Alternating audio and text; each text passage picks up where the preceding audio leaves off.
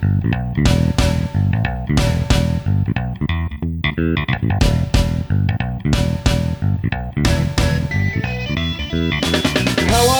and welcome to the Tripany Show. My name's James Tripany. This is my show, and today we are back at the beginner's guide to professional wrestling in Japan. Long time since we've done this. And hmm. we are going back to the schism in All Japan Pro Wrestling, or the one, two, third schism, second schism, second schism in All Japan Pro Wrestling. um, there's, there's about three. Um, there might be another one for all we know. Um, there is about three schisms in All Japan Pro Wrestling history, important schisms anyway. And we're talking specifically about the biggest of the three, which was the Noah schism of the early 2000s. And myself and Mr. Alex Watt, who ably joins me today. Hello. Yes, it's it's been a feels like ages since we last covered this the All Japan Noah split and kind of previewed this. Yes. And we have done one show where we was kind of looking at Zero One, which kind of tangled into this story with John Dinsdale, where we looked at Zero One versus All Japan from about two years down the line. But it's Mhm. the only footage you can find of Zero One is when they've appeared on other people's cards. Because yeah. so it's like, well, I kind of have to make a bit of a, a scooch in the kind of story there, but it's what can you do, you know?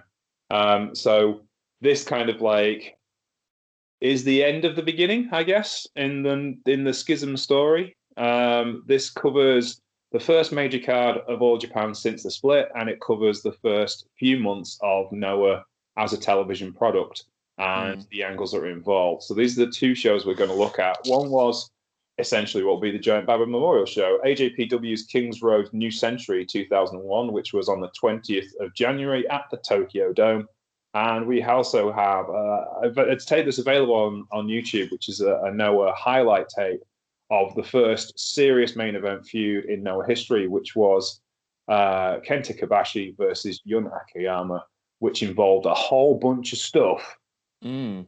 Uh, It was it was really interesting for this because it's basically like a crash course in that feud in an episode and everything that it brought in in their first five months. So for like a, a history of Japanese wrestling podcast, perfect, perfect for the first few months of Noah. and it gives everything you need to know as well about the booking style of the company, how they changed things since the All Japan split, what they were going to look to do next. Um, and this first card kind of does too, but in a completely different way. yeah, we can we can see very clearly the the stalls of both companies at this time laid out very clearly in these two cards or these two videos rather. Yes.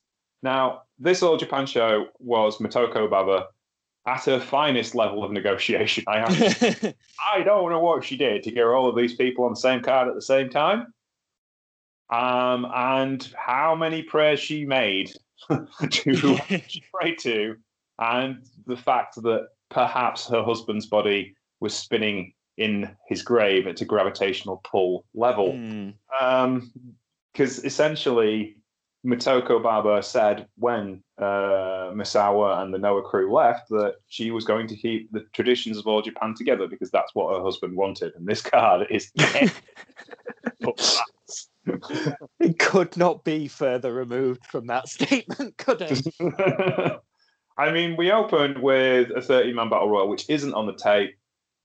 And there's a bunch of guys, all plucked from FMW, from Michinoku Pro, anywhere they could find anyone who was ably bodied enough. Uh, the only person who has a serious pedigree in All Japan Pro Wrestling was Dan Crawford, and he won it. which is reasonable. Fair enough. um, on the grounds, you're the only person anyone's heard of. Um, no, there was some that were in Sukuga.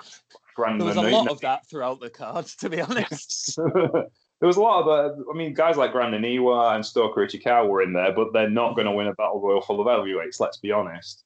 But the actual first match, which is in not in order, by the way, on the tape, the tape is all over the place because it starts Mhm. with Stan Hansen's retirement speech, which was lovely. Yes, Nice- it was. Nice to see the big man have a deserving send off uh, on the big stage. And it was interesting to see how Bruiser Brody was still that over, what, 15, well, 12 years after he died.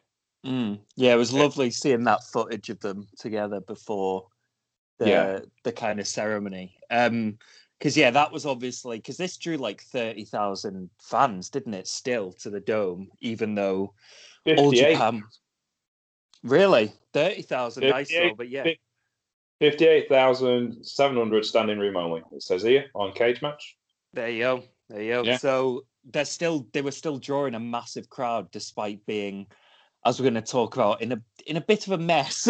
this card, like it was it was quite all over the place because obviously most of the roster had gone and split and made the exodus to Noah, which we'll chat about on the next with the next video. But they had, you know, a shredded roster. So they'd obviously put on the retirement ceremony of Stan Hansen, I think, as well, to draw the people to the show. Um, because yeah, where with this show, like as a whole, as you've kind of touched on, we've it's gone against so much of what Giant Baba kind of stood for.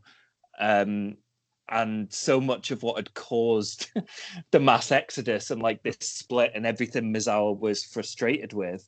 And then suddenly we've got cross promotional matches, we've got New Japan and All Japan wrestlers facing each other, including in the main event. And then we've got so many matches playing off nostalgia and guys who were far past their best. And then they've thrown in the in-ring retirement ceremony of Stan Hansen as well. So it's it's very like get a lot of names on the card that people would recognize. It felt like to draw the people to the dome at a time when they they were not in the best state roster wise. Is that fair? That's reasonable. It, it's not. It doesn't feel like complete. Like Hmm. this doesn't feel that much different to the Giant Baba Memorial card of, uh, and the Destroyer Memorial card of like a year and a half ago or two years ago. It doesn't feel Hmm. that much different. And that was at Budokan, and there was ten thousand there, and it was all right. It was great, but it was it was supposed to be three hours of fun to celebrate wrestling. This Yes, feels so like that was that was the last show we we will have covered, right? No, no, I'm thinking about the one that was like the actual one from 2019. That I was, Oh, sorry. Okay. yeah, to, to Tanahashi was in the main event, tagging with Yoshitatsu against uh, big lad from BJW, Daisuke Shinzaki, and um, oh, uh, a triple crown champion at the time whose name escapes me. Him. Uh, oh, I'm, I'm trying to. I didn't think about. I should have looked this up before I started. But that was supposed to be two hours of fun with a fun main event with some big names having some Mhm. fun. This Yeah. feels like that, but it also tries to relaunch the company at the same time, yeah, that because that's a big ask. that's the thing because like the the old japan new japan sort of partnership was in place by this point and Yeah.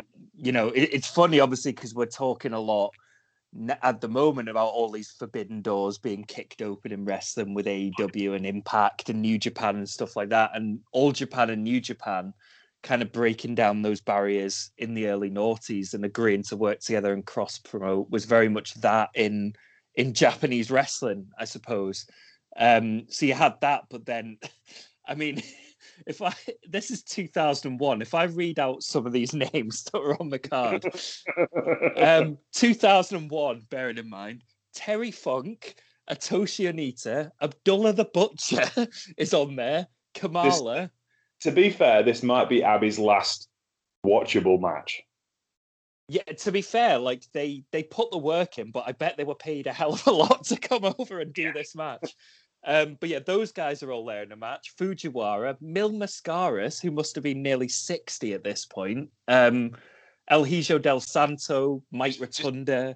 Just to point out, those names you've just read, Mm. Uh, Onita and Mil Mascaras were on that card I just talked about in 2019. oh my god.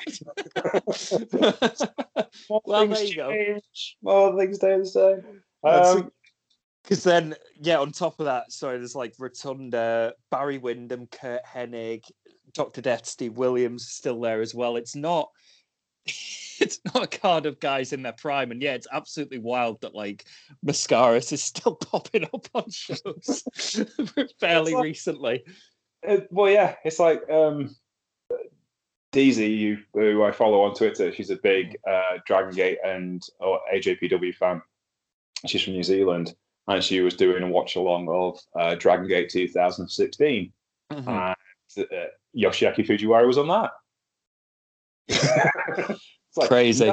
known aerialist high flyer Yoshiaki Fujiwara. 2016 Dragon Gate, having some of that, yeah. Watch this Tope Suicida. There you go. Have that.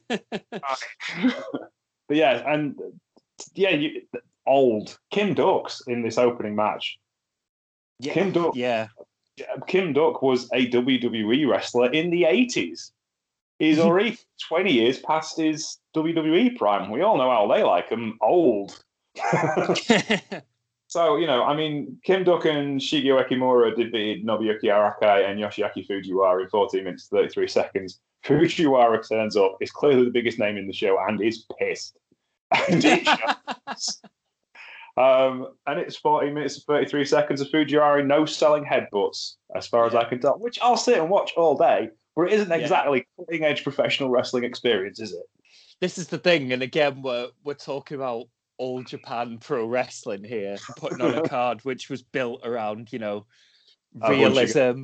Yeah, realism and the four pillars, and you know, just fantastic, cutting edge, the best wrestling you could see in the mid '90s, basically. And now it's this is what we're watching, which is you know, older Mhm. guys doing doing nostalgia, basically. But speaking of which, the next match was El Hijo del Santo and Mil Mascaras defeating Arkangel de la Muerte and Blue Panther in 13 minutes and 40 seconds. Some of the greatest names in lucha history and Mm. Mil Mascaras. Um, Is Mick Foley on the call? Yes. Be fair to All I Mascaras. All I can think when I watch Mil Mascaras now is how much Mick Foley hated working with him for like all those stories in his book, like every time about how I like, unprofessional he was to work with. Yeah, I mean, to be fair to him, he was a massive All Japan star in the 1970s. His feud with the Destroyer was intense and incredible. He had matches with Harley Race, which were unbelievable when he Oh, was in yeah. his prime. However, this is not his prime. Uh, no, well, this is yeah, like I say, I, I think he must have been nearly sixty by this point. And to be fair to him, he still does cracks out a couple of dives, which is you know no Yeah. joke. He's obviously doing the nostalgia stuff, and he's on the apron for most of it. You know, El Hijo del Santo is doing the majority of the work from them from you know what we see of the match, but a couple of dives to pop the crowd, so you can't you can't begrudge him that. He would have been 59 at this point, or There 58. Yeah, So on the on the verge of his sixtieth birthday. on the cusp, if you will. But he does Um, do a dive from the top turnbuckle to the outside, so fair play. I don't think I'll be cracking that out at 60. and not being funny, that match he had, I can't remember who he was tagging with, but it was another lucha legend, and they was tagging against a couple of the more experienced Wrestle One guys who knew what they're Mhm. doing, like Nasawa, and I think it was Nasawa and Kaz Hayashi. So they're like they know what they're doing, and they looked after him. oh, yeah. This 76 year old bloke came off the top rope with a crossbody, which was I, I, amazing to see a 68 year old guy come off the top rope. But you know, it's like you not persuaded him to do something slightly less, you know, fracture inducing. Yeah, yeah, yeah. More But, uh, breaky. Yeah. Yes, yes, but uh, yeah, I there was nothing wrong with it. But it was standard lucha match at the time, and well, Mhm. standard lucha match of 1983. To be honest with you, it was a it was a Mil Mascaras match. He gets to save the day, despite the fact El Hijo del Santos actually is a much bigger star than Mascaras is, but not Yeah. in pro wrestling. Let's be fair. And after the match, he he saw the Destroyer and went over and shook his hand, and him and the Destroyer had a chat, which was nice. I thought. a lovely little chat. it's good spent spent a good part of 10 years trying to rip each other to pieces but you know let's have a chat Again, nostalgia. yes um, also on this card was Team Strong's Masahito Kakihara and Mitsuya Nagaya, and they defeated Alexander Otsuka and Mohamed Yone 11 minutes and 39 seconds. Four guys from um, Battlarts.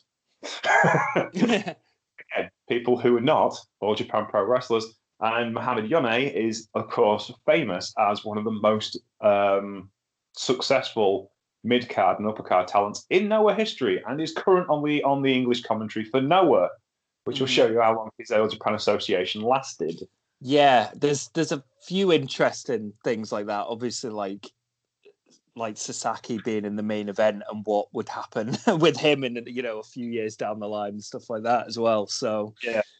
yeah, it it was it. These were kind of like you know tense tense times, shall we say?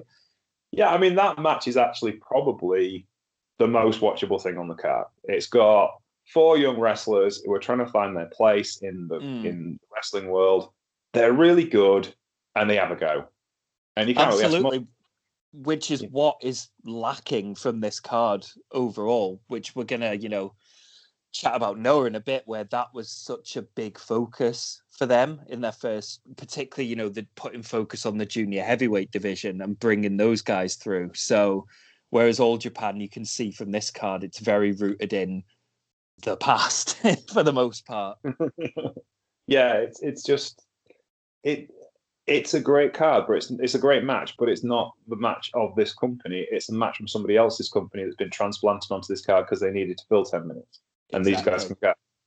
You know, and Battlarts didn't really have that many storylines. It was much more of a realistic wrestling promotion. It's a shoot style promotion, and I, I think, I believe, me and Dara saw these two teams wrestle each other on a Battlarts card when I made him watch Battlarts and Michinoku Pro one day, uh, just to see just to see what he'd come up with, like sublime and ridiculous. Um, but yeah, and, and Dara thoroughly enjoyed him. He thought it was cool. He liked it. Dara had never seen shoot style wrestling before. And he was like, "Oh, this is like MMA, but like you know, with storylines." Ace. yeah. anyway, uh, so that's that. But it, it's good and it's solid. But again, it's not all Japan Pro Wrestling, is it? Yeah, And- that's the thing on a card like this. It's like with all these kind of nostalgia matches, which let's be honest, aren't great for the most part. Um, you need they need to put some actual wrestlers who can go on the card as well. Or I imagine even with all the big names, you know, fans fans are going to kick off. They're not going to be happy if they go to a wrestling show and they don't see some good wrestling. Yeah, I mean, the next match is probably the best example of that. This is hmm. George Hines, Jim Steele, and Johnny Smith. They defeated Barry Windham, Curt Hennig, and Mike Rotunda. And it's like Curt Hennig, Mike Rotunda, and, and Barry Windham were clearly in need of a payday mm.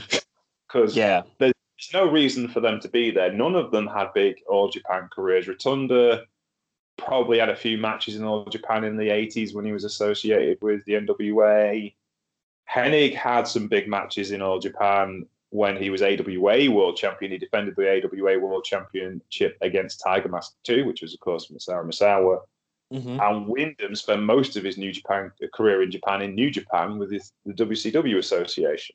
Though I suppose he would have done small Japan stuff in the early 80s when he was kind of more of an NWA wrestler. Obviously, Johnny Smith was a long standing All Japan wrestler Yeah. and another one of the few Gaijins who stayed with the company. Um, George Hines was just George Hines. Just uh, I'm trying to think of anything else where we'd seen him from. Um, he was a shoot style wrestler that was trained by Jackie Fulton uh, of the Fantastics, and um, Jungle Jim Steele, uh, who was a USWA wrestler from the early 90s, went on to WCW and is the main reason why Jim Ross kept calling Jungle Boy Jungle Jim in his Yeah. Commentary. Um, and Johnny Smith, Jimmy Steele, and George Hines are bad. They're all right. I mean, Johnny Mm. Smith is an exceptional professional wrestler. Why I would, this was a discussion a few weeks, few years, months ago. I was talking about Johnny Smith as like being underappreciated, but as a few few people who are much more au fait with All Japan than I am, he had a tendency to blow his opportunities. He bit Mm. of a didn't perform when he should have done to get as far as he should have done, really, and was and you know as Dynamite talked about in, in his autobiography, didn't really know his own worth as a wrestler, which is always going to be a bit of a problem. And it's Windham, Hennig, and Rotunda are fine, but they turned up like it's a house show for WWE, and they're just going to have a match, and they're the heels, and that's it. A hundred percent. Yeah, that was the entire vibe of of this match. Was it's completely like house show kind of level. Um, Yeah. Which, when you're in the Tokyo Dome with this many fans, is probably not the attitude to have. It, it's interesting because didn't um Hennig went back to the WWE like not too long after this and had a little run as as Mr. Perfect again, didn't he? Yeah, it did, which yeah. which he, he was good. Like to be fair, like so it was interesting watching this, and you would watch this and think he's you know kind of past it, and it was only when I thought about it that I was like, but he did he had that little run afterwards, and he looked really good again in WWE. So yeah, it was obviously just they'd shown up to, to take the cash. I think. And it's also it's like Barry Windham and Curt Hennig. I can understand West Texas rednecks. They had a history together. There was Mm-hmm. something there. Mike Rotunda. Eh? Yeah, he's he's also there for, for some reason. it's- I like Mike Rotunda. I always thought it was an underrated worker. IRS is one of the best characters of the WWE's cartoon era. However, he wasn't ever like you know Lou Thesz or anything, was he? He- It, it doesn't fit as the as the team. It doesn't really fit. Other than No. here's three, you know, here's three Gaijins who you know who we've brought in, and they're gonna work together, kind of thing. Here's three world class wrestlers, and we don't really know what to do with them. But then again, neither do they. Yeah, yeah, exactly. And it's like, huh? I mean, I mean, Jim Jim Steele's trying. He's the only one who's trying, Mm. literally in the match. The other five are just like, but yeah, he, he kind of sees the match slipping around, the crowd out into it, so he tries to rile the crowd up and get them into it and act like a babyface. Though I'm not sure he has a clue how to act like a babyface. He's never been a babyface before. He's kind of babyface by default. So yeah, it was problematic. Yes. And of course, in the classic style of this particular era of Japanese wrestling, Jushin Thunder, Res- Thunder Liger defeated Masanobu Fuchi, the all-star ace of New Japan and All Japan, going head-to-head for 18 minutes and 4 seconds of what I'm sure was an absolute map classic, which isn't on the tape. Yeah, it's weird because yeah, this YouTube version we watch, it's all the kind of nostalgia matches for the most part, and then I don't know if it's like a broadcast thing because it's the own the main things missing are the New Japan, All Japan matches. yeah, the Um, main, main event's there with a new the IWGP Heavyweight Champion in it. yeah, This in. it's yeah, like, so it's basically th- there's this match and then there's the Muto Taokea match that's missing as well. And it's interesting, by the way, looking at the card, and this is an All Japan show, and in those two matches, New Japan guys win them both, which is and two, yeah. Uh, it's a I also- strange way to to book it, right? But I'd also point out two New Japan guys who weren't long for the New Japan universe, as it were. True, but I think it it kind of sums up from doing sort of the reading around because I don't want to jump ahead too much because I guess we're going to talk about the main event. But I know like Sasaki and Kawada were having sort of a feud in the background, but all their best matches were happening in New Japan, not all Japan. Yeah, and this is this is the thing is like it was important for the growth of the company to have fine working partners, and the politics of what happened in those matches would affect the company for the next fifteen years. Mm-hmm. But we didn't know that yet, and it just looks like New Japan guys are just coming in and trouncing the old Japan guys. Yeah, exactly. That's that's it. And you you only got two stars. All right, you've got Mike Barton and Steve Williams, who we'll talk about in a bit, but they're not stars. You, you know, Williams was a star and was still handy. And Yeah. Mike He's not Mike one for the future, is he? At this Mike. Barton could be a star, but if Vince McMahon couldn't make him a star, are you going to be able to? Mm. So, it, or well, I suppose it's the will of Vince McMahon. Did Vince want to make Mike Barton a star? Probably not. But it's, Yeah, that's probably a wider conversation. that's, that's a whole different conversation. But you know, there's like you've got essentially seven guys on your roster in the heavyweight division who are quote unquote any good, Mm. and how you're deploying them on this card doesn't seem to fit the All Japan mold or any Exactly, do yeah. any good for anything that All Japan is. Um, There's not there's said- not long term thinking here, is there? That it basically. No, and the next match is absolutely the pinnacle of that. Uh, Atsushi Onita and Terry Funk reunited as a tag team for the first time in what 30 years against Abdullah the Butcher and Giant Kamala in an absolute bloodbath that lasts eight minutes and 26 seconds Yeah. of perfectly entertaining races. Honestly, they're bleeding before they go in the ring. They may as well be. And Abby starts hitting people with stuff, and there's a fork flying around, and Kamala starts throttling people. He's dropped weight at this point, so he's actually Mhm. moving pretty well. And Terry bleeds a lot, and Onita Yeah. seems to, um, despite the fact nobody's touched him, I don't know how that happened. Uh, they're screaming, they're pointing. It's it's that's who you need. Terry Funk. What more do you need? Yeah, it, it couldn't be. So I I watched the Noah show before this one um, when I watched them, and it it couldn't have been more different. Say again. I did it the other way around, thinking I should probably eat my greens before I have my pudding. Yeah, yeah, I, I was foolish and did it the other way around. Which, in hindsight, when because this is the first match we we see on the YouTube video, Yes. and yeah, it couldn't be more different from what I just watched. You know, the Noah shows was obviously like strong style, Kings Road, hard hitting, classic in ring action with some of the best performers in the business at that time. You know, many of them in their prime. And here we get four old lads doing horrible things to each other when they probably should have probably should have been having a nice sit down by this point in their lives, to be honest. Um, like you say, you know, Funk, Funk, God love him. Like he must have been in his late fifties at this point, and he's bleeding extensively within seconds of the match. I think Abdullah like smashes a bottle over his head about five seconds into the match, which just shows they're just all nutters, aren't they? Basically, because like by the end, I think they're all bleeding. And as I said earlier, like to, to give them credit, unlike you know what we've just spoken about with like Windham and Rotunda and Hennig, they didn't just come to collect the paycheck, which I'm sure must have been pretty substantial. Like they came, they didn't come to phone it in. They they did they put the work in as best they could to give people Yeah. their money's worth. They Which meant- here. Exactly. Like I Yeah. couldn't tell you many wrestling moves that actually happened, but they beat each other up. They bled a lot. You know, they used you know a lot of weapons, and you know we got kind of the nostalgia at the end. Funk winning with the the spinning toe hold. Onita slaps it on as well. Funk gives him a nice big kiss.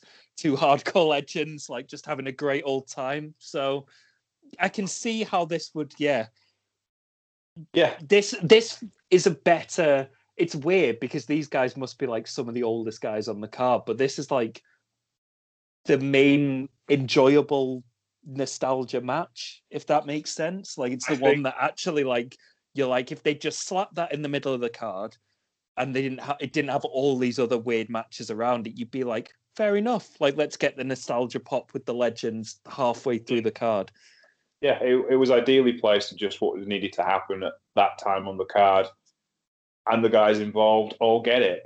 Yeah. Um, on the other hand, as far as the legacy of Shohei Giant Baba is concerned, this is about as close to sacrilege as you can get. Yes, it doesn't like you you said with the statement at the start, it, with what Motoko Baba said, she was going to preserve his legacy and carry on this Kings Road style and everything else. This could not be more far removed from that.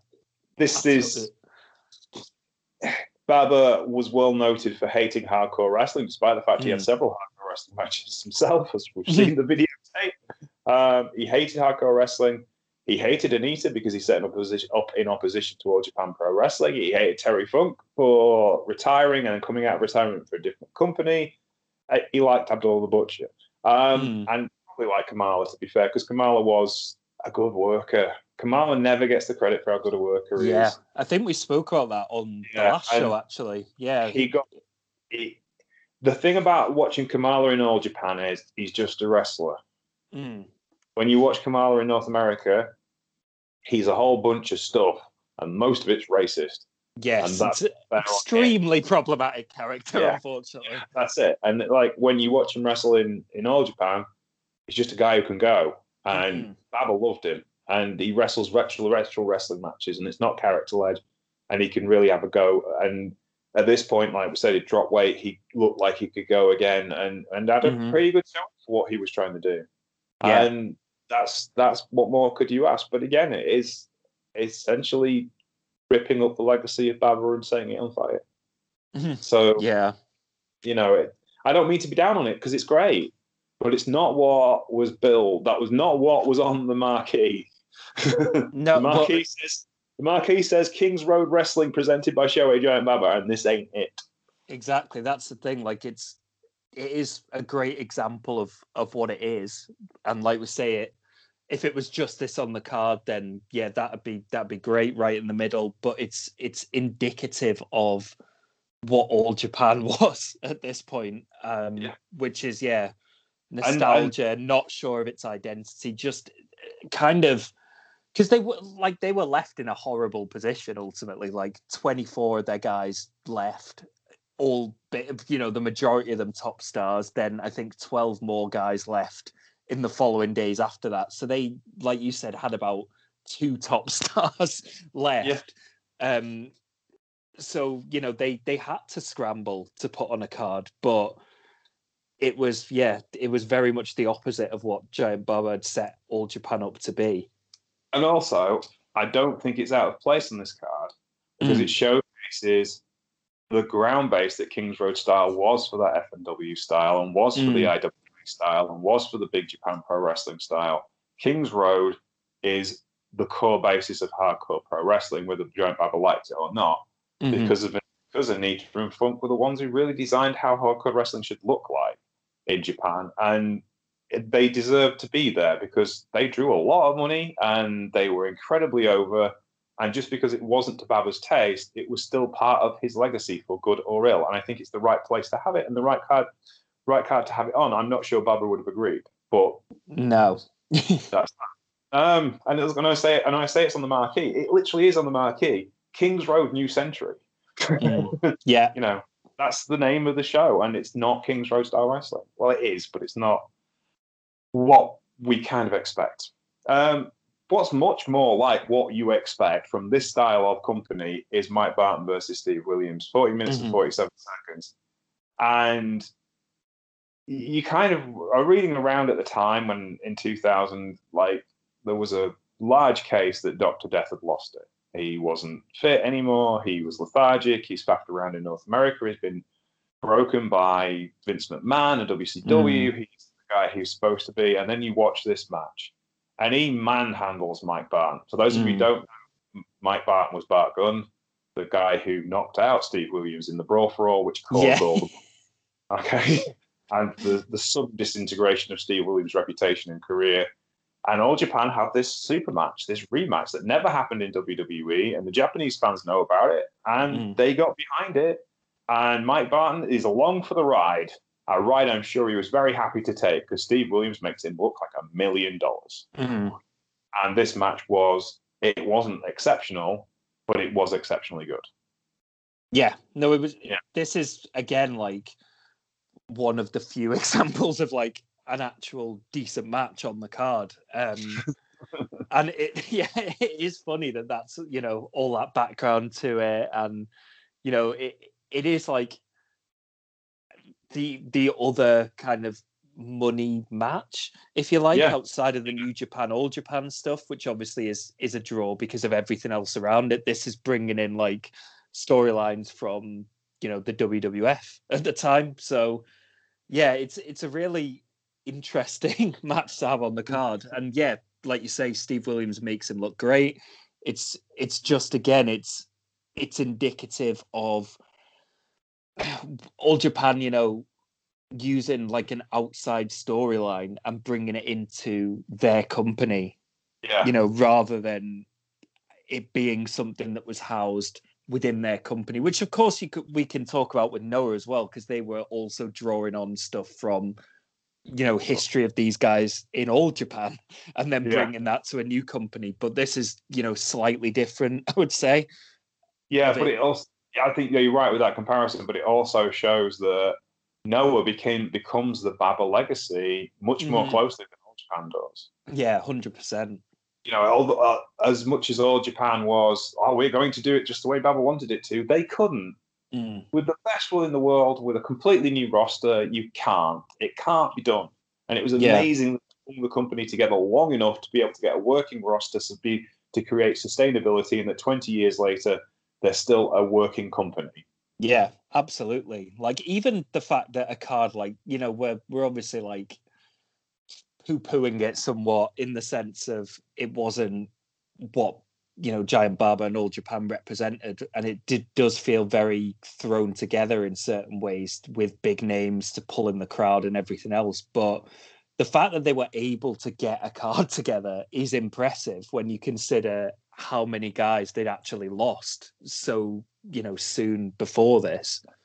Yeah, and it's it's just it's incredible. I mean, and, and none of it's bad wrestling.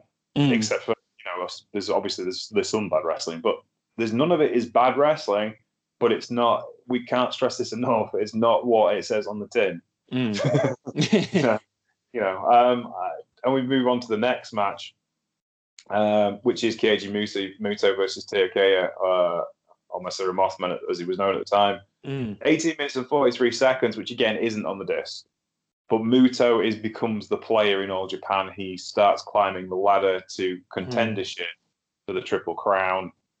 And that path is strewn with guys in the main event who, one of whom is actually an All Japan original of the Four Pillars. Another is an All Japan original from a previous era. And they're all in the main event of this card. So we should talk about that. Yes, Um, but it's it's not- interesting because Muto goes on to be the booker of All Japan. What about a year and a half after this? Yeah.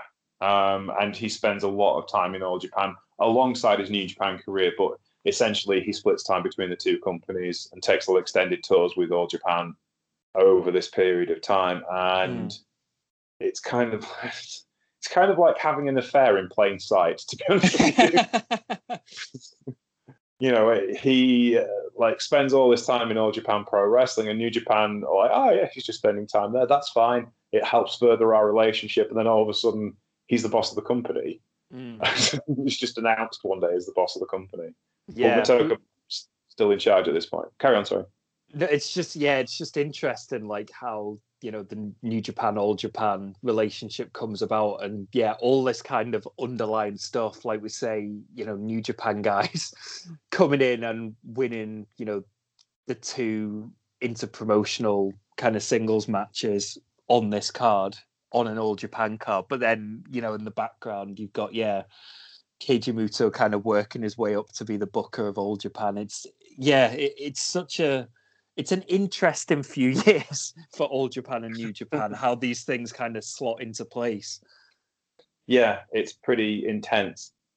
And like the, the this main event is pretty intense as well. Mm.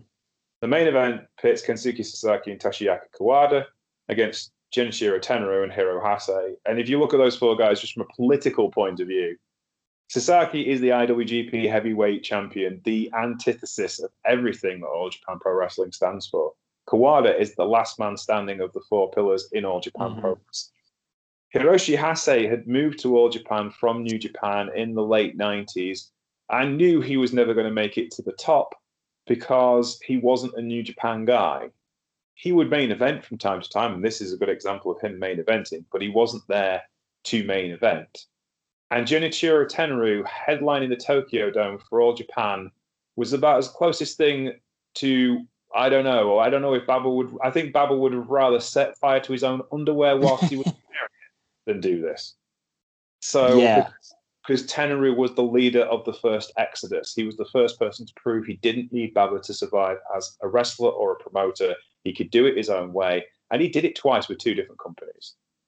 Mhm. And that that is the ultimate sin in Baba's universe. You do not set up an well, he opposition was to a wrestler. he was told Baba basically said he will never step foot in an All Japan ring ever Yeah. again, right? So when that announcement was made after the Noah Exodus, it was it was huge, like that Tenryu would be, you know, coming back to All Japan. Yeah, I mean, uh, Baba hated Onita Mm. because it was garbage wrestling and because he was an all Japan guy who turned his back on the company. But he absolutely despised Tenryu. Mm. There here is here is the man I made, and he's turned his back on me. You know, Yeah. this, this is, and it. But then again, Motoko Baba was backed into a corner. What could she do? What's the only thing that would get the All Japan fans back on her side? Because she wasn't particularly popular either. Let's not No. forget that. And the only thing she could think of, and was absolutely the right business move, was to hire Genichiro Tenryu. And Tenryu and Kawada in the same ring together for the first time since Tenryu left and Kawada didn't go with him and quit Revolution to stay in All Japan. That's a sight to see. Mm. yeah, You know, that's that's they will they were stablemates at one point. They had a tag team together at one point, and and Tenryu left and Kawada stayed behind, and it was the right move. Absolutely the right move. yeah, it really was. You Whether know, Kawada staying the second time was the right move is maybe a, another discussion, but definitely the first time. I don't know. I mean, me and Christy did the in the beginning show this week, and we looked at Minoru Suzuki versus Toshiaki Kawada from 2006, and he still looks pretty sharp, and he's a good wrestler, and he's and he's telling stories and getting other people over. If Mm. Kawada had not, if the Kawada had not gone to Noah, uh, if Kawada had gone to nowhere, I think he'd have got lost in the shuffle. Because Masaru, Potentially. I think Masaru and Kawada had already got played out. They'd wrestled each other how many times? Well, also, I think a big, big part of why Kawada didn't go, and I know he sort of spoke about loyalty to Baba, but him and Misawa didn't get on behind No. the scenes, and I think that was the real reason he didn't go. Yeah, I think there's a possible that there is a strong possibility of that, and it it made more sense for from a like a business point of view. I think it did because looking at this match, Kawada looks refreshed. He doesn't look haggard. He doesn't look like this. He looks like he's enjoying his wrestling again. Oh yeah, I mean, like we say, Kawada and Sasaki, what a few months before this had that absolute classic on the New Japan show. I think they had another banger on the January fourth New Mm. Japan show as well, just before this. So yeah, Kawa- I think Kawada got to the semi final of the G1 that year as well too. I think. yeah, that's that sounds right. It's yeah, so I think in that sense, you know, Kawada was was having a good time of it. Yeah, and I think you know as as well, it, it, like Hase and Sasaki had the preeminent tag team in Japan in the early 1990s. Their matches with mm. the Steiners were legendary. So there's another dream match who'd been denied because they never wrestled each other in singles in New Japan. So here's another thing that oh we can build, but it's again, it's not an all Japan story. Yeah. It's it's borrowed glory, if you will, which is strange for a company that has been cutting edge for so long. And literally, I, I'm I hate to say the word desperate, but obviously they were because they Mm. had something to make themselves look viable. Um, and this was pretty good for what it was, but it's not. It's not forward thinking. It's a sh- temporary fix, and it's a very good temporary fix, but it's not the uh, thing you're kind of looking to see for a company that's going to grasp the gauntlet of the legacy that they have. Yeah, I mean, because the main event, like it's it's decent. I, I don't think it's great. I have to say, I think it's very much off the name value of these four Yeah. guys and it being a dream match and everything else. And the fact that yeah, you're seeing, you know, Kawada and Sasaki have these bangers in New Japan around this time. This is probably a little bit disappointing as a main event, given the legacy of all these guys. Um, which also is kind of a fitting way for this show to end. I suppose that it's kind of like slightly disappointing from what you'd maybe expect with kind of the big name value when everything else uh, to an extent on the card has been built around nostalgia and they've it's not nostalgia but they're kind of relying on the name value for the main event more than perhaps their their work rate being on display if that makes sense. Um and yeah the fact that Kawada and Sasaki were literally having the better matches for another company again kind of su- sums up the whole situation that all Japan found themselves in and as I say the longer term irony of it is that when Sasaki would go freelance a few years later he ends up going to Noah and having that classic with Kobashi. So there's you know there's all this kind of long term stuff as well around that of how this stuff would break down. And Tenryu goes on to have one of the best triple crown reigns anyone has Mm. the next 12 months. Hase goes back to being expendable, to be blunt, expendable mid card plodder for, for All Japan. He's a guy there to get other people over, and I don't think he's got any problem with that. That's what he Mhm. is. And Kawada is kind of the ace of the company still, but he's not. Yeah. He's not. He's not long for being the top guy, you know. As and I don't think he has an issue with that. I think he wants to kind of like, you know, I've had all these epic matches. My career's there, and I have to keep the company going. But Yeah. I have the legacy of my friend and my mentor. But he's there to guide them to where they need to go next, and he is quite happy to try and help them figure that out. But I don't think he's interested in being the guy Mm. if you see what I mean. He's clearly loving wrestling at this point in his career.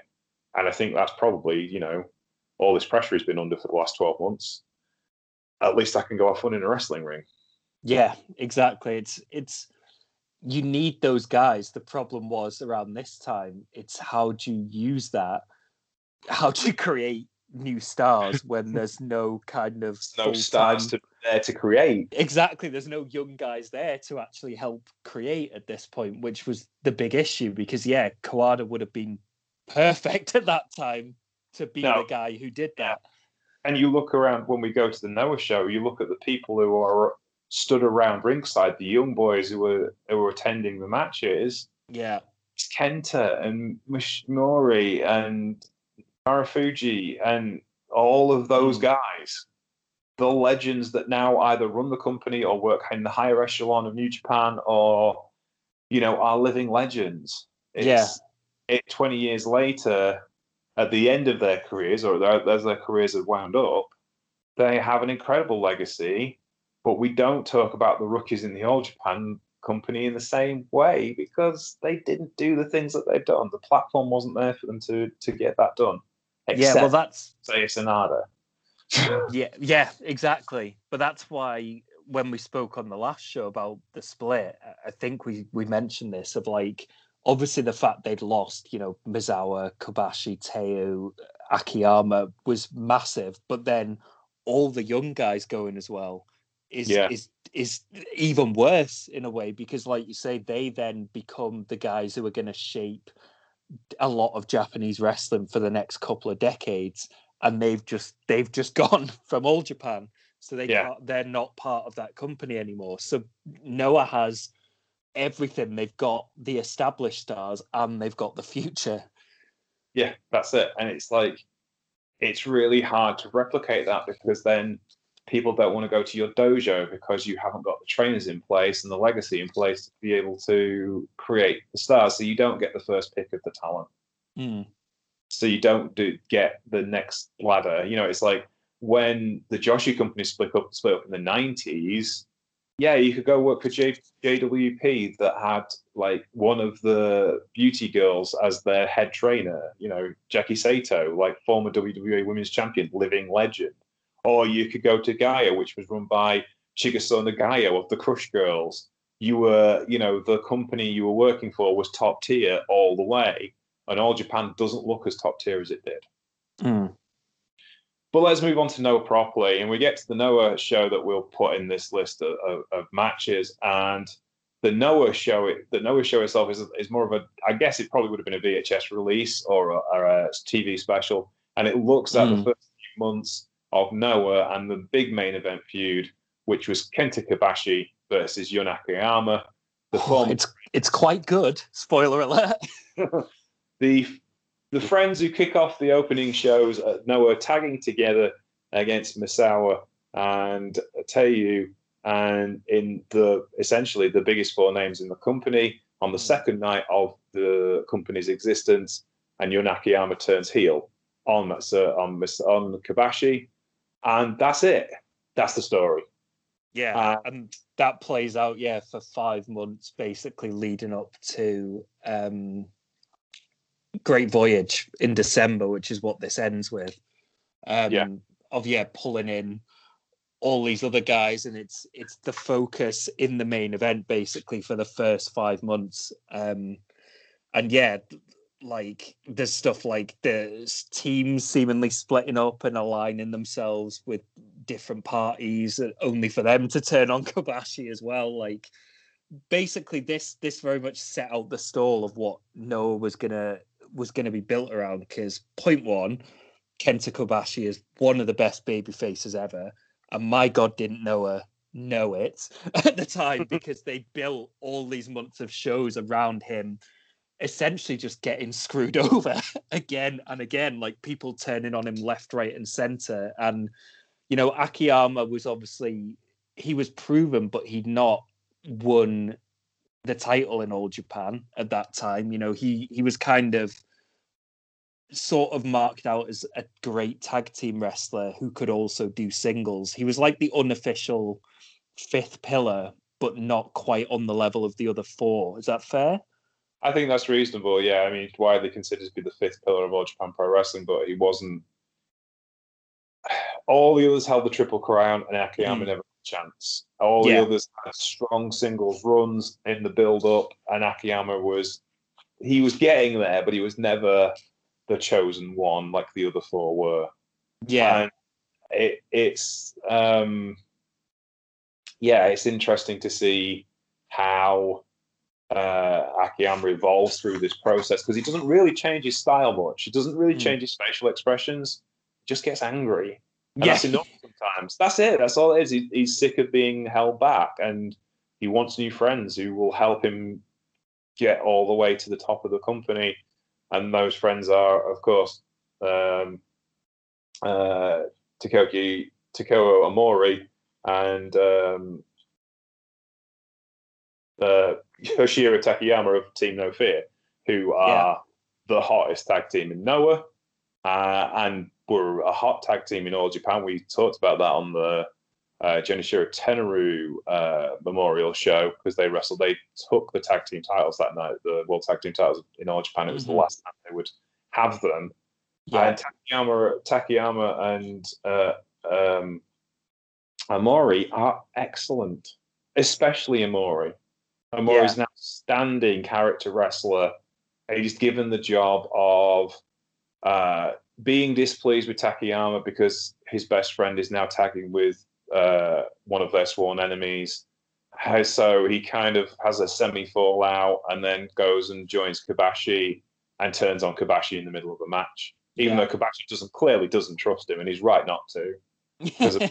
he's smart, that Kobashi. Yeah, Omori is one of the best like sleazy heels you'll ever come across. Yeah, yeah, he really is. He's got one of those faces that is just untrustworthy. if he was a normal sized bloke, he'd be a used car salesman. he does have that look, actually. It's just it just looks shifty and look and it, and it but it sells so well, especially with the bleach blonde mullet, which is just outstanding work. Yeah. Uh, so you know, Omori is doing his best to get Akiyama, Akiyama over as one of his henchmen, as is Takayama, because Takayama is the scariest bloke in pro wrestling aside from Minoru Suzuki, who happens to be his best mate. of course. yeah, Imagine like, bumping into those two in a dark alley. Yeah, because Takayama was the guy who's had was part of what's arguably been called the greatest martial art mixed martial arts match of all time in Pride. Mm-hmm. Uh, where he basically got beat up for 15 minutes and held in submission holds and just smiled all the way through. Yeah. um, so, you know, he's a bit hard. Um, and nice to see actually starting to get to being able to walk at the moment. He had a spinal cord injury in DDT a few years ago, mm. and his his um, his health is a lot better than it used to be. Um, but getting back to this particular point in time, they were the perfect henchmen for Akiyama. They were the ones that were going to show him the way of being evil, yeah. if you will. and this and, brings in like uh, Kanemaru gets brought in as well, very young at the time, and then uh, Takeshi Rikio on the side of Kobashi. So again, they're setting out their stall of they're gonna incorporate the much younger guys into these bigger feuds and kind of bring them along with it. Yeah, and it's also noticeable in the booking as well. Akira Teruya is the president of the company. So Omisawa is looking after the creative side, is looking after the business side, and it's clearly mm. downgrading himself in in the booking stakes. He's he's the not the faded star, though he looks incredibly old. He is the. Mm. This sounds daft, but Ta, when you look at pictures of Kobashi, Taue, and Misawa and Kawada in 1992, Taue looks the youngest of all of them. Yeah. Ten, 10 years later, he looks older than all of them. Mm. And I don't understand how that happened.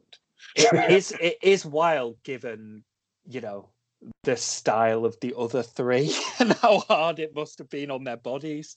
Or well, we know it was on their bodies, particularly Misawa and Kobashi. Yeah, Taue is known for being relatively gentle compared to Mm. the other, Yeah. but it's like, Gen- gentle is a yeah. comparatively, Exactly, yeah, compared to three of the hardest hitting guys ever. Yeah, I mean, it was just me and Ben Spindler were discussing last week the uh, comparatively conservative CMLL as we watched the main event of uh, Vampiro getting the shit kicked out of him 20 and then having his head shaved. And I was like, CMLL's a conservative promotion. Ben was like, yeah, right, of course it is. Um, all things are relative. Uh, but in this case, yeah, um, you know, this is there's there's movement within Noah that the senior guys know their place a lot better than they did in All Japan and could get Yeah. away. You know, I couldn't see Taue downgrading himself whilst he was still in All Japan because they needed the help Mm. as much as they could. They needed someone else to bounce off of Kawada and and Misawa. So they needed Taue. But in Yeah. Noah, he's quite happy to take a back step and let the young guys come up. He's still the tough guy you've got to get around to get to the main event, but he's a proper mid card gatekeeper. He isn't just um, the faded X star. Do you see what I mean?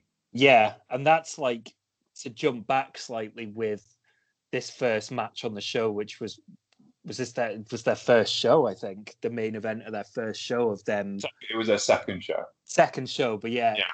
it's you know they're setting their they've they've gone to you know these these four guys basically the the three of the four pillars who've gone over and Akiyama as the fifth pillar. This is going to be their main event, which is you know they're they're using the name value and the notoriety and everything else, but then they're setting out their stall and kind of saying you know Akiyama this is the guy. Like this guy, you know, is not going to be the Naily man anymore, which, like you say, feeds into the character and him turning heel and everything else. But he what chokes out Misawa in two minutes to get the first fall, and then beats Taue at the end for the second fall. So Kobashi and Akiyama go 2-0 in a Mm. two out of three falls match, which again, Misawa was the booker. He could have easily booked himself to get one of those falls and keep himself looking, you know, relatively strong. But it shows what the direction was going to be, and that Akiyama and Kobashi were going to be this massive part of the main event scene, not just for the next few months, but just going forward gen- generally. And Yeah. they basically make Akiyama. they make it. It sounds strange to say they make him in a night because he was already so established, but they bump him up a level just from that main event, and then him obviously turning on Kobashi at the end, which popped me hard when the way he did it, just the speed at which he does it, of like they're shaking hands and then suddenly Kobashi's getting hit with an exploder like in an instant. Yeah, yeah, it, it's just perfect. It's Mm. perfect storytelling, but you've got to have a booking team that's willing to take chances. Yeah, They- and, they and like I say, it's it's them laying out their stall immediately of what they Yeah. what Misawa didn't like about where All Japan was, what he said Noah would be, and he shows it straight away that this is what the promotion is going to be. Yeah, this is it. We're going to let the young guys have their room to grow. We're going to keep some of the traditional stuff. We'll do it within the boundaries of what we what we know, but we're not just going to sit around and me wrestle Kawada every week for the next three years. Yeah, essentially what had happened because the also the trouble is with the Kings Road style is it's zero sum booking. If Yeah. enough guys wrestle enough guys enough times, you can tell what will happen in the match because there's rules. And there's nothing wrong with that. It's what made it popular in the first place. It was predictable. Predictable isn't bad. You can sell predictable. That's fine. He's what you Mm. can expectations on a regular basis, and it's a great storytelling platform. However, if you have to have a certain number of moves in a certain way to be able to beat a certain guy, that's predictable. It's too predictable. Mm. So you knew what was going to happen, and business was starting to fade for All Japan because Kawada wrestled Misawa every three weeks. yeah, yeah. and as great as those two are, there are other people in the company that the fans wanted to see be successful, Mhm. but they couldn't get over because Kawada and Misawa had reached such a pinnacle of the Kings Road style and booking style. The story had been told so many times that they were that good that they couldn't lose to anyone else. yeah. Otherwise, they could go back to Kawada versus Misawa.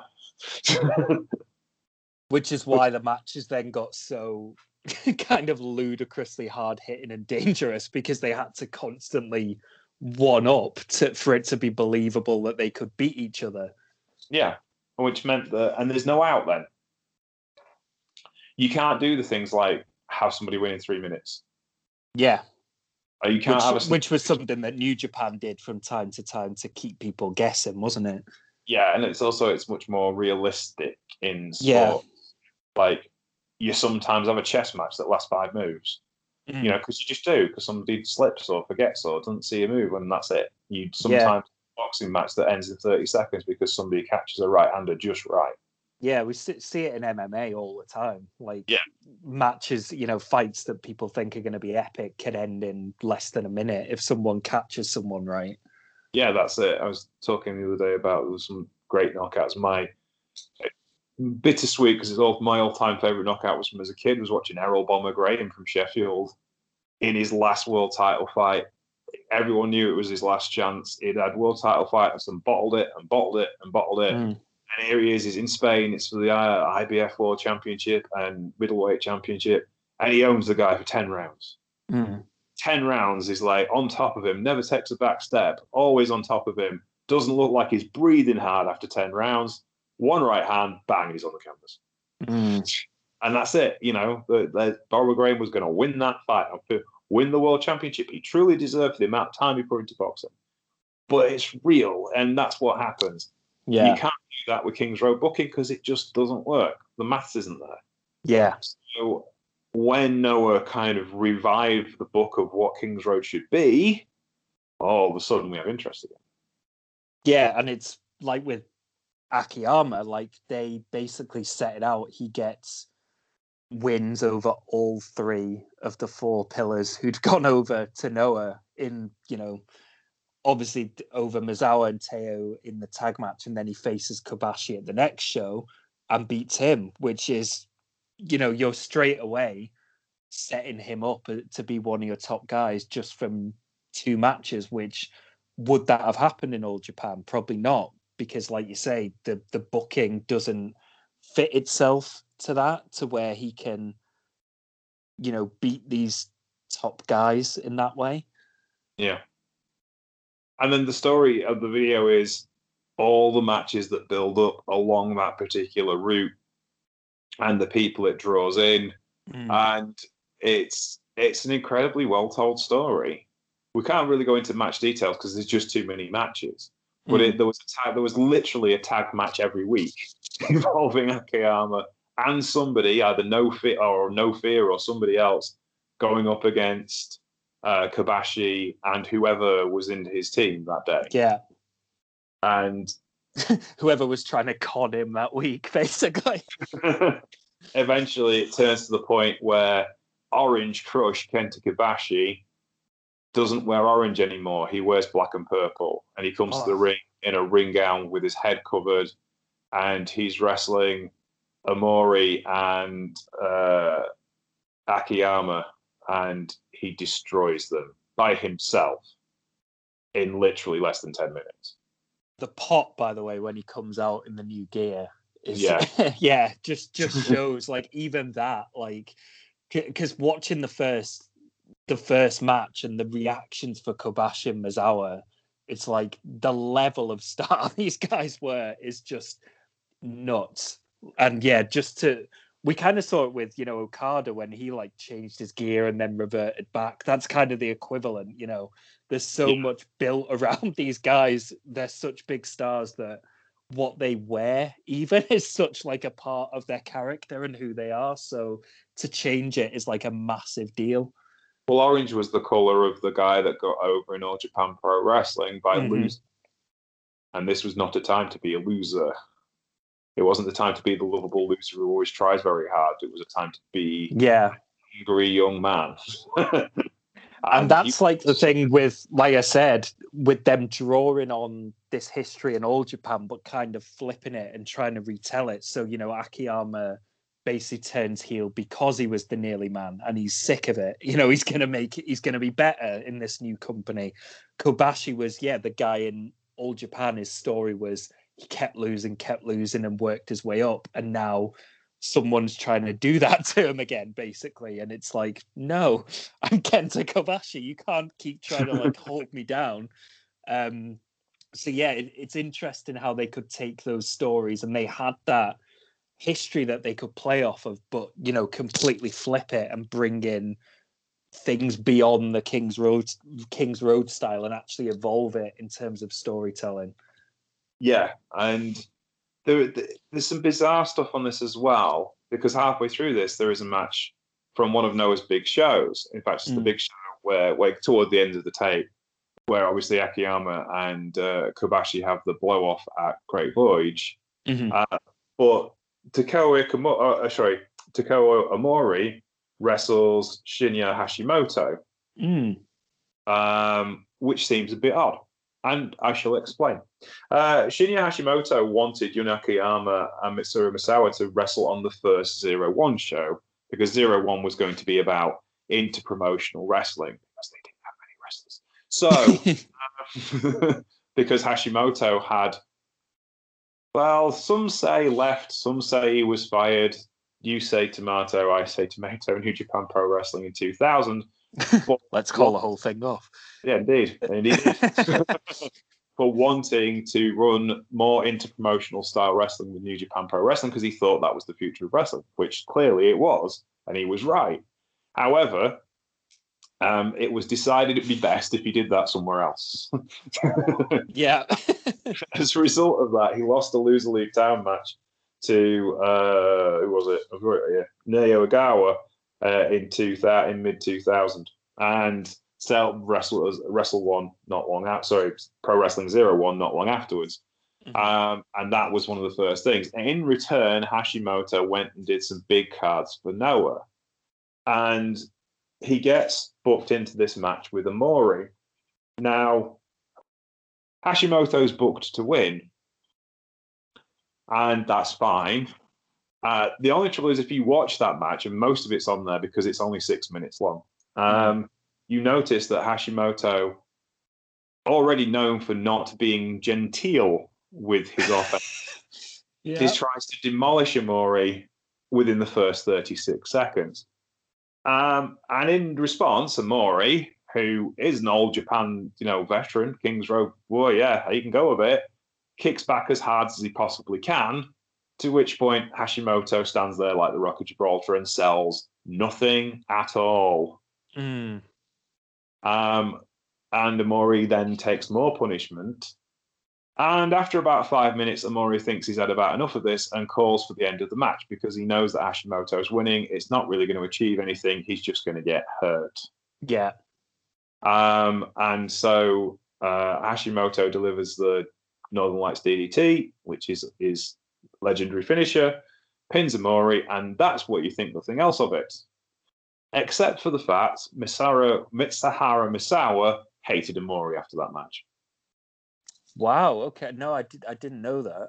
Yes, he gave. Um, he thought that he'd given in, and that he should have put in a better performance against Hashimoto, and he couldn't be trusted with the main event anymore.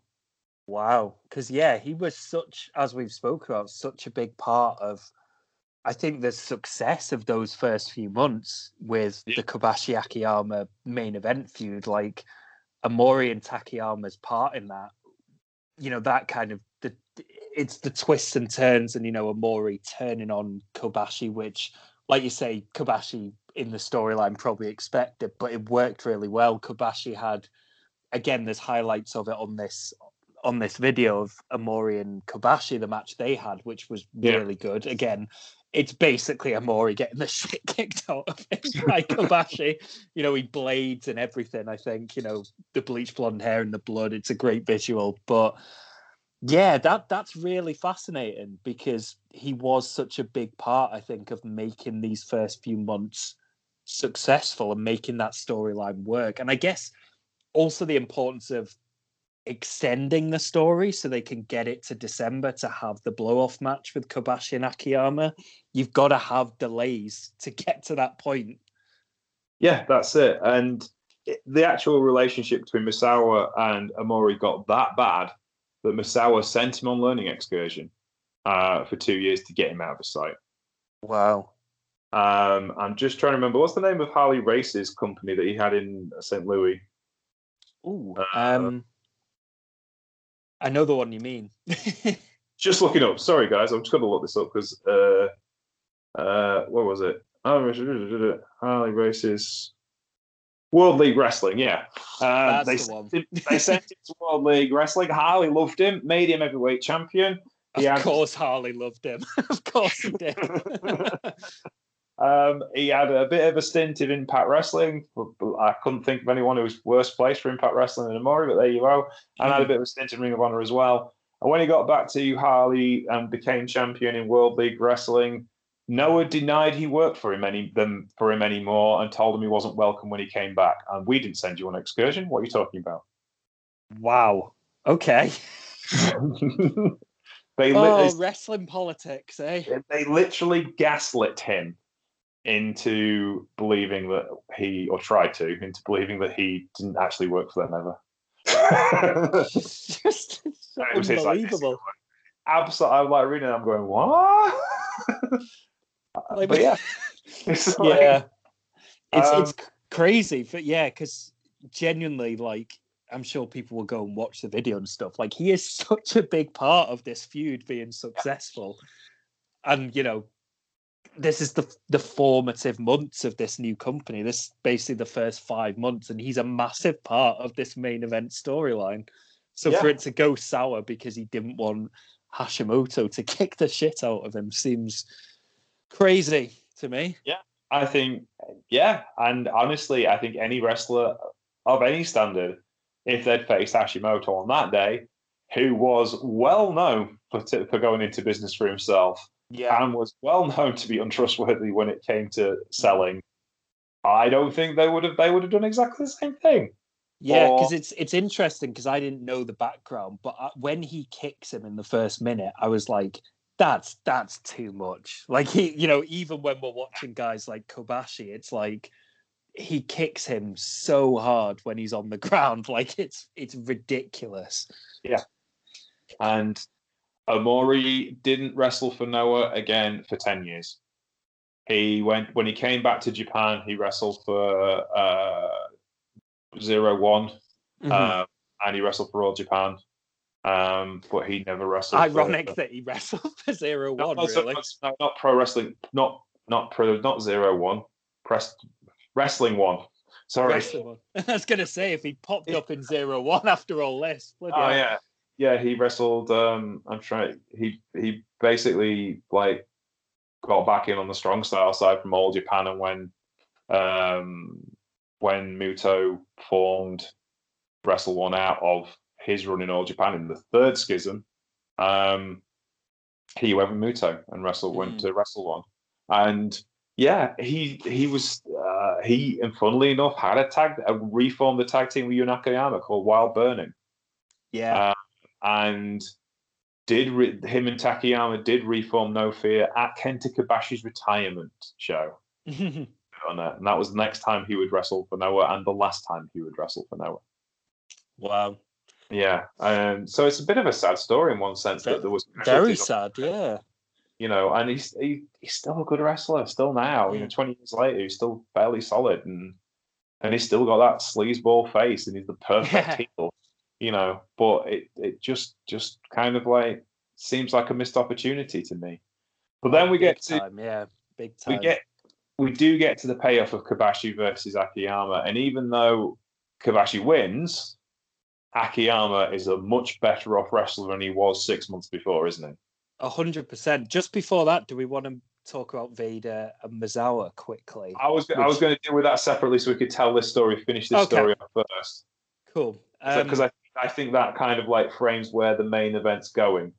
Yes. So yeah, Kobashi Akiyama. Yeah, a, just the perfect blow off match, really, isn't it? Like the culmination yeah. of this first half year of booking they've put in in the main event scene. Like really well thought out. As we've said, it's it's taken all these twists and turns to get them to this point, built around two of the best wrestlers in the world at this time. You know, well, ever. Let's be honest, two of the best wrestlers ever to do it. Um, and I mean, first of all, not even the best match they would have, which says which says a lot about how ridiculous these two would have. That's you know, in a few years, which I'm sure we'll get to. But yeah, real, obviously real brutality, but real drama, which is like earned from all the hard work they've put in over the previous months to build this beyond the match they had at that second or third Noah show um, right at the start. This was about much more than that now that they built over a few these few months to where when they're going for you know big moves like Akiyama going for the exploder off the ramp, it it means something. It's not yeah. just a cool spot. It's genuinely dramatic when Kobashi, you know, is making his comeback and drops him on his head on the ramp and stuff. It's like, well, Akiyama kind of deserves that for the hell he's put through for the past few months. Um, and like I say, it's again, it's a case of Noah being able to build on the existing storylines from All Japan, but then add these extra layers on top of it. Um, and then Kobashi wins with the Burning Hammer, which further to what we were talking about before with how the matches had to get more and more ridiculous and the finishes had to get more and more ridiculous. He basically invented that as a way to destroy Misawa because he could never beat him in all Japan. So he yeah. came up with the most brutal, ridiculous finisher that wrestling had seen up to that point. Um, I think he only used it about seven times in his entire career, didn't he? And this must have been only like the third time he'd ever used it. And obviously it made sense that this was the feud ender. It was, you know, a bitter rivalry. Not not I was going to say blood feud, but obviously there's no blood in it. But it's that level of like hatred that it makes sense that he would crack this out to beat Akiyama at the end in the most brutal fashion that he could possibly think of. Yeah, it, it was just brilliant. But again, it highlights the difference we was talking about between all Japan that was struggling to find its place in the world, and this is such a, an assured told story. This just mm. fits exactly the way it's supposed to. Exactly, like the old Japan show were saying they're having to bring in outside guys, drawing all this, you know, history outside of the promotion and stuff like that. And there's a lot of nostalgia and things like that. And this is like a main event built over months and months with you know, yes, two established guys, but I think put in a even better position than they were because obviously we spoke about, you know, Akiyama was the nearly man. He's now going to be pivotal. And Kobashi as well, obviously was hugely successful in all Japan, but he was essentially the second fiddle to Misawa, And they'd set this out as this was not going to necessarily be the case and kind of builds, you know, they, as far as I know, then kept Misawa and Kobashi apart uh, in singles until the famous match in 2003, which again is smart booking because that is the money match that they can build to. Yeah, that's it. It's it's just great. Yeah, and then we, it couldn't be more different to all Japan basically not. at the time. Just just great. And then you move over to the other side of the main event, if you will. And hmm. Mitsuharu Misawa has a bit of a big problem on his hands. Driving Quite a, a big problem. As, as, uh, as uh, Pro Wrestling Illustrated once put it, he was driving a big van. I like that. Yes. Um, uh, one of Bill Apter's better line.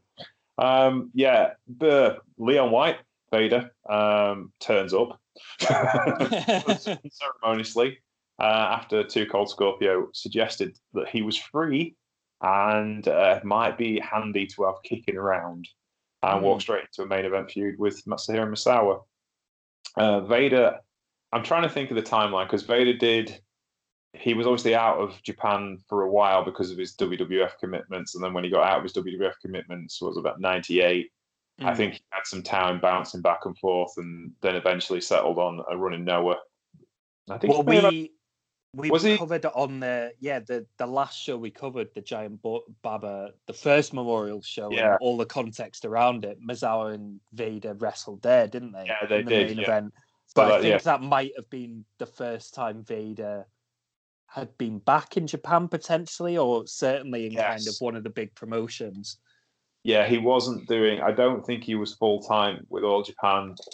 I think he was back in and out of All Japan, though he was Triple Crown champion. Then he went to Noah, um, and walked straight back into a feud with Misawa. Um, Yeah. Which again is them being able to draw on stuff that had just happened in all Japan, but then add these extra layers and, and things like that. And obviously, you know, this is a company that's just starting out. Uh, they've obviously got lots of, you know, great guys. They've got three of the four pillars. They've got Akiyama. They've got all these young, exciting talents. But part of it is, you know, a Misawa Vader feud draws money. You know, it's it's going to generate Yeah. interest at the end Yeah. of the day around this new promotion. Yeah, I mean, Vader had wrestled, had been the top guy in New Japan, UWFI, All Japan.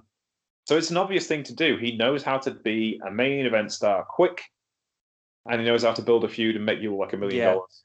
because they So- can kind of do that while Kobashi and Akiyama are sort of building their thing of like they're going to be the two big stars to take them into the future. But while they're setting that up, here's this here's the name value feud, if you like. Yeah. Interesting because he takes his picture taken at ringside with the, the Noah logo on the ring apron. Mm. And it reminded me of the, the the second that's the very first Noah logo. The third Noah logo, when they rebranded about two years ago and everybody hated it, is is exactly the same. It's red, That's white, and black. and it's the same interesting. I didn't spot that.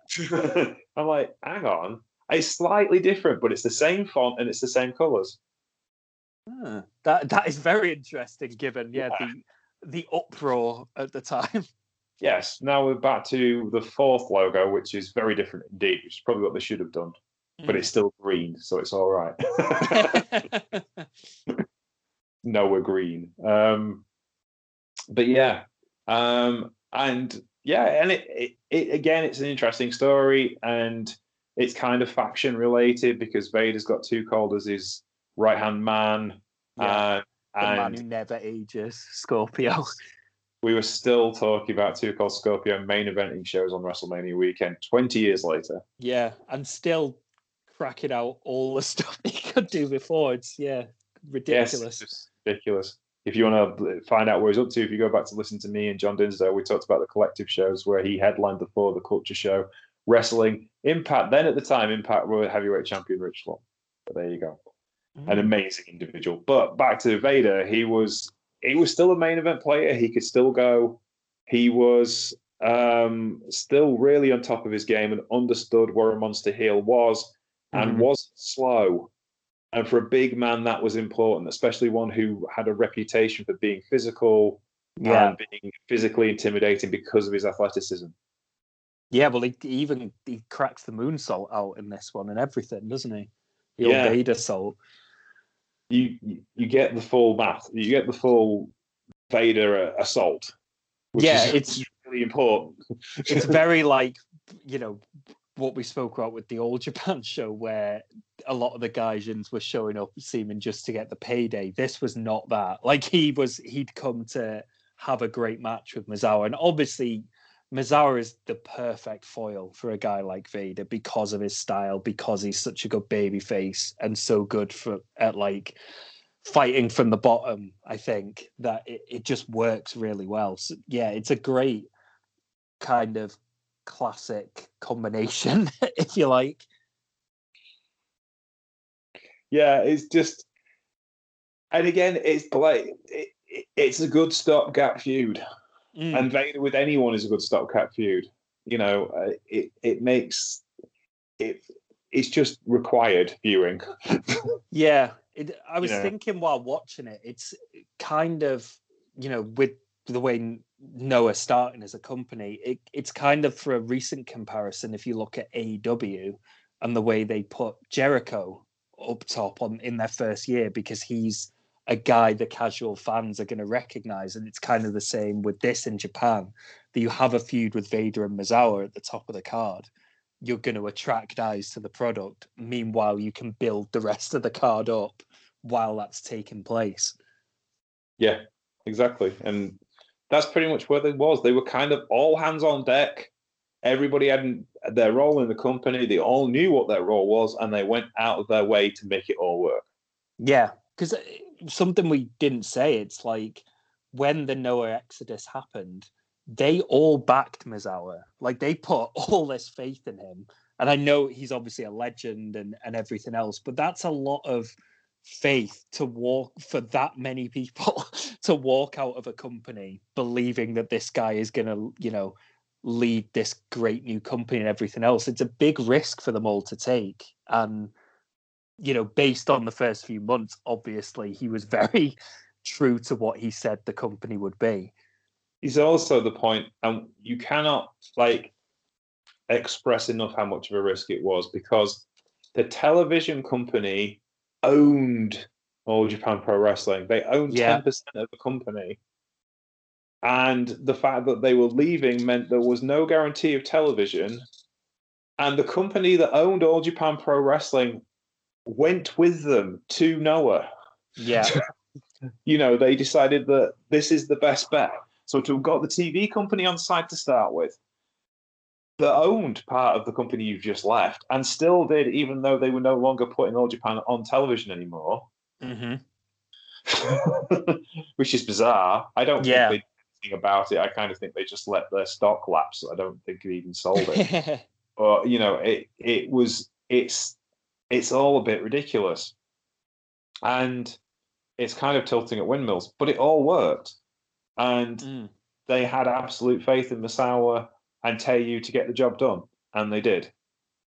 Yeah, and that's the thing. Like you watch this, and it's it's worth watching just because it is a very good kind of crash course in the first five months of Noah and what they were doing uh, with their main their main event scene, and you you can see all that hard work going in in the early months that this is this is the direction we're going to take these are the stars that are going to be at the top of the company and let's go basically and that's pretty much where we're at, I think, with these shows. Unless there's anything you'd like to add. i think we've covered that pretty extensively i mean it's uh it's just really exciting you know watching the early days of noah and it taking it taking shape because when i kind of came to know was probably a couple of years after this when you know it's Kobashi's big run on top basically when you know via you know the ring of honor partnerships and everything i started to get into noah. So it's interesting to go back and see they're putting the groundwork in for Kobashi's title reign which you know probably still the best title reign in wrestling history we can maybe discuss that at the time um, but it's still it's still top two or three i would say anyway um the fact that they were putting the groundwork in here for a title reign that wouldn't even start until a couple of years after this shows the level of booking that Misawa was working with, basically. Yeah, I mean there is there is arguments because Akiyama goes on to take the to take the GHC title not long after this Mhm. and didn't quite draw, um, because there was a lack of challenges to him really because he kind of like beat everybody to get there, which was one problem that they had. So Yeah. it wasn't all, it wasn't all peaches and cream booking. We've got to stress that they Mhm. still have a lot to learn and how to figure out where to get people in the right places. However, this is where a run of unprecedented success for a small independent company starts. yeah. When they finally become a big independent company and they're not an independent company at all. so, yes, so this is really where we're at. In that case, then we'll call it it for today on the Beginner's Guide to Professional Wrestling in Japan and the third part on the All Japan Schism. I'd like to thank my guest today, Mr. Alex Watt. Where Thank can we find you on Twitter, sir? So I'm on Twitter at Alex AlexWatt187. Also got a football podcast with my lovely wife Rebecca called uh, Did It Cross the Line? We're at Did It Cross on Twitter for more info on that. My question is, when are we covering Kobashi's title reign? That's I'm chomping at the bit for this. Well, I suppose we should kind of split them. I think probably the next big thing to talk about is Keiji Muto taking over the book in All Japan Pro Wrestling. Would you not agree? I think that's fair. Yes. so, because we're going to probably parallel these two companies for a while to come yet. We'll try and do it like this, where we have one show from All Japan and one show from Noah, to be fair, Mm. um, and then try and, and split them that way. And we think we can timeline those up, so that should be interesting. No, Uh, it's it's been really interesting with this one, looking at how different they were at this time. Like considering they were rooted in the Giant Baba All Japan stuff, for them to have gone in such wildly different directions in such a short period of time is is fascinating. Really. Yeah, absolutely. Um, oh, and anything else you'd like to plug whilst we're talking? Uh, I think that's it. Yeah, just check out just check out Did It Cross the Line if you're into football. Okay, then.